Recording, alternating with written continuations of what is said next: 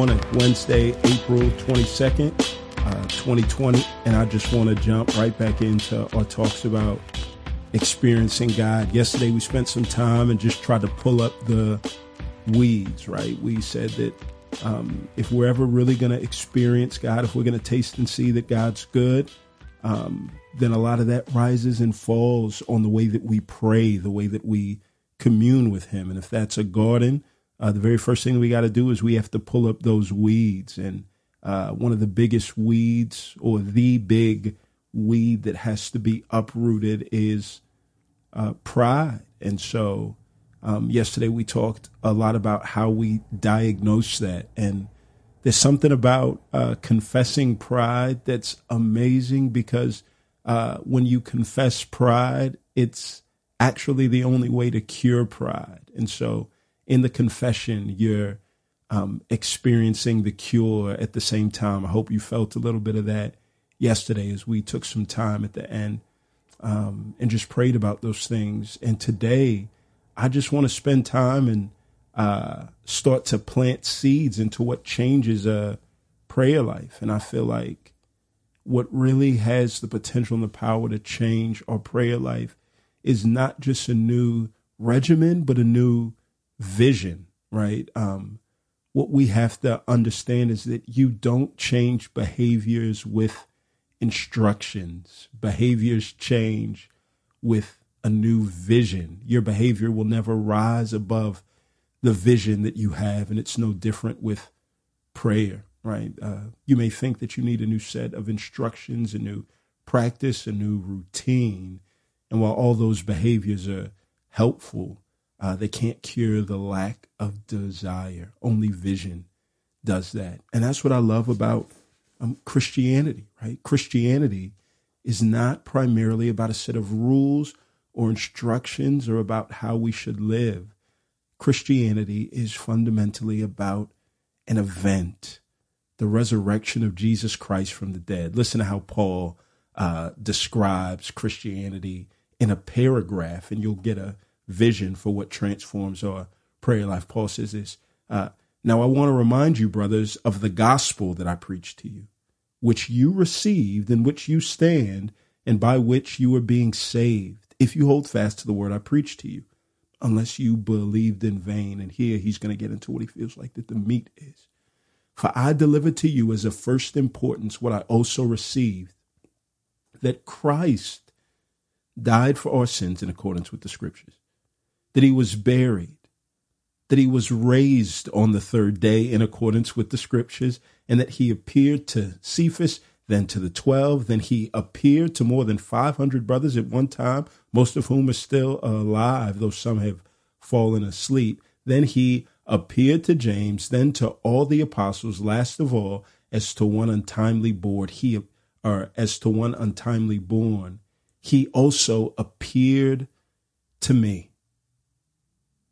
You see how many times he used that word appeared when it talks about the resurrection. Jesus defeated death by dying. He proclaimed this victory to his disciples with more than words from heaven. He proclaimed it with a vision of himself, resurrected.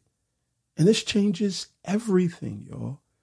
It changes how we pray, right? I, I want you to hear this uh, how we pray, how you pray, more than just about anything, either reaffirms or undermines your belief in the resurrection. Christ's mes- Christ's resurrection is meant to change your prayer life, not just your prayer regimen. Here's a little parable from my marriage, if you'll entertain me for a bit, and I'll see if I can uh, yeah, drive this home for all of us. I've been married a little more than um, 12 years, and I still don't know where to find the measuring cups uh, in our house. My wife is very organized, everything has its place. Um, absolutely everything. I should know where they are, but I don't know where they are, and I forget frequently.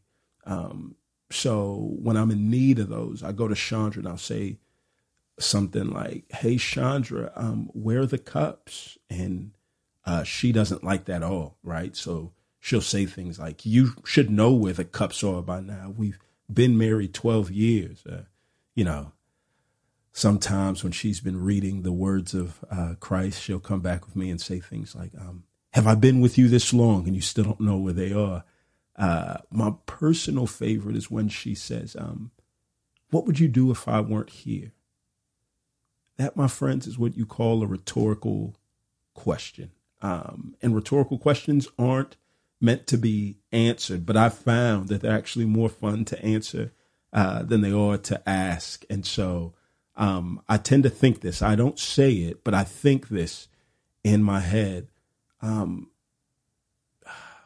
well, I mean, if if you weren't here, then I guess I'd have to look for the cups on my own. And if history is any indicator of the future, then I'd probably work real hard trying to find the cups and I wouldn't find it.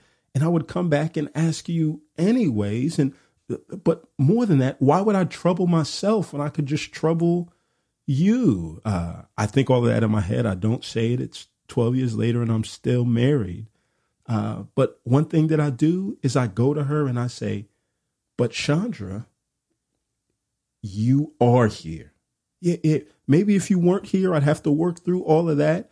No, but sweetheart, you are here. Why would I go searching for answers on my own and gamble with an outcome when I could just ask you and have my problem solved? I see you. And because I see you, I can't unsee you. You're here. I trouble myself unnecessarily by acting like you're not. I'd much rather trouble you. I leave that last part to myself. Uh, but long story short, I think that's how the disciples felt after they saw Jesus raised from the dead or after he appeared to them. If you read through Acts chapters one through six, what you'll find is they face problems of all shapes and sizes. Everything from lacking direction to when their leader left to picking up the pieces after being betrayed by a close friend to struggling with a, a growing church to feeling weak and afraid as they were confused with their culture's hostility to their beliefs, to wrestling through ethnic tension that threatened the life of the church. All that took place in the first six chapters. And do you know what you find? Every time they run up against a problem, they respond differently than they did prior to the resurrection.